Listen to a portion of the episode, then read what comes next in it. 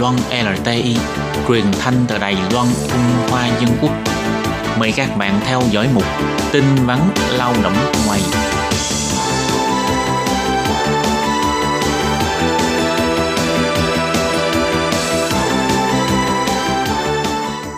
Hoàng Lâm và Thúy Anh xin chào tất cả các bạn. Trong chuyên mục tin vắn lao động nước ngoài hôm nay, xin chia sẻ với các bạn một thông tin về chính sách dịch vụ tiếp sức dành cho gia đình có khán hộ công nước ngoài. Ừ. Thì cái chính sách này bắt đầu thực thi từ ngày một tháng mười hai năm hai không một tám, tức là năm ngoái. Ừ.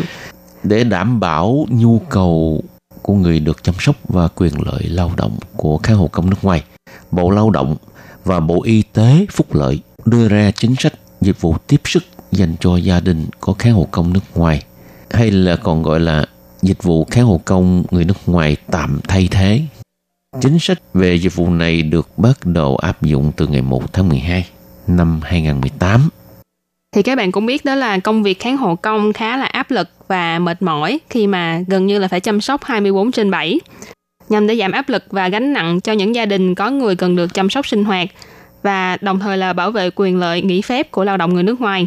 Những gia đình có thuê khán hộ công người nước ngoài, nếu như người được chăm sóc được Trung tâm Quản lý Chăm sóc Lâu Dài xếp hạng là thuộc loại cấp độ bảy hoặc là cấp độ tám và sống một mình, tức là người được chăm sóc chỉ sống cùng với khán hộ công người nước ngoài thôi, hoặc là người cần được chăm sóc phải trên bảy mươi tuổi. Thì nếu như trong cái thời gian khán hộ công người nước ngoài không thể làm việc, tức là nghỉ phép hay là cần phải xin nghỉ một thời gian để mà đi đâu đó làm việc gì đó, thì những người kể trên có thể xin đăng ký dịch vụ tiếp sức tại các cơ quan chăm sóc ban ngày hoặc là chăm sóc ban đêm. Và ngoài ra thì cái dịch vụ này còn có hỗ trợ chi phí dịch vụ xét theo diện thu nhập của gia đình, có thể giảm từ tám mươi bốn đến một trăm phần trăm. Thì những cái chi phí này các bạn cũng đừng lo lắng là sẽ được do Quỹ Chăm sóc Lâu Dài và Quỹ ổn định Việc làm cùng nhau gánh vác. Tuy nhiên, Bộ Y tế và Phúc Lợi cũng có quy định dịch vụ này chỉ áp dụng cho những gia đình có khán hộ công nước ngoài cần nghỉ phép từ một tháng trở lên thì mới có thể xin đăng ký trợ cấp chi phí dịch vụ tại các đơn vị.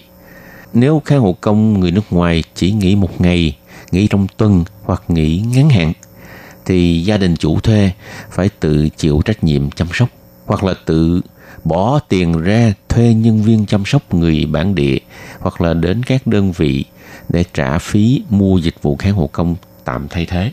Ừ. Chính sách này được bắt đầu thực thi từ ngày một tháng mười hai năm hai không một tám. Người dân nếu có nhu cầu sử dụng dịch vụ tiếp sức này, có nghĩa là dịch vụ khán hộ công nước ngoài tạm thay thế, thì có thể liên hệ đến số một chín sáu sáu để đăng ký, hoặc là đến Trung tâm Quản lý Chăm sóc Lâu Dài ở các địa phương để chuyên viên tư vấn và hỗ trợ đăng ký dịch vụ tiếp sức hoặc là các dịch vụ liên quan tới chăm sóc lâu dài khác. Ừ.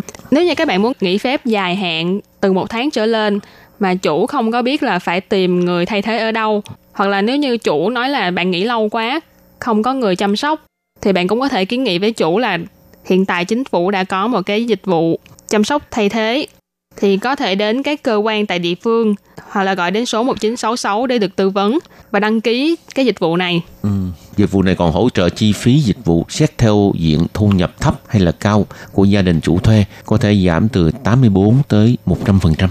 Cũng cao lắm ha. Các bạn thân mến, trước khi chấm dứt, Hoàng Lam và Thúy Anh xin lặp lại cái chính sách này ha. Chính sách về dịch vụ tiếp sức dành cho gia đình có khán hộ công nước ngoài đã được thực thi từ ngày một tháng mười hai năm hai không một tám. Nếu các bạn hay là chủ thuê không hiểu về cái chính sách này thì có thể gọi điện tới số máy một chín sáu sáu để xin được tư vấn và sau đó đăng ký, hoặc là đến Trung tâm Quản lý Chăm sóc Lâu Dài ở các địa phương để chuyên viên hỗ trợ đăng ký dịch vụ tiếp sức hoặc là các dịch vụ liên quan đến chăm sóc lâu dài khác. Kỳ dịch vụ này còn có cái tên gọi là dịch vụ khán hộ công người nước ngoài tạm thay thế. Các bạn thân mến, chuyên mục tin vấn lao động nước ngoài của hôm nay đến đây xin chấm dứt. Cảm ơn các bạn đón nghe.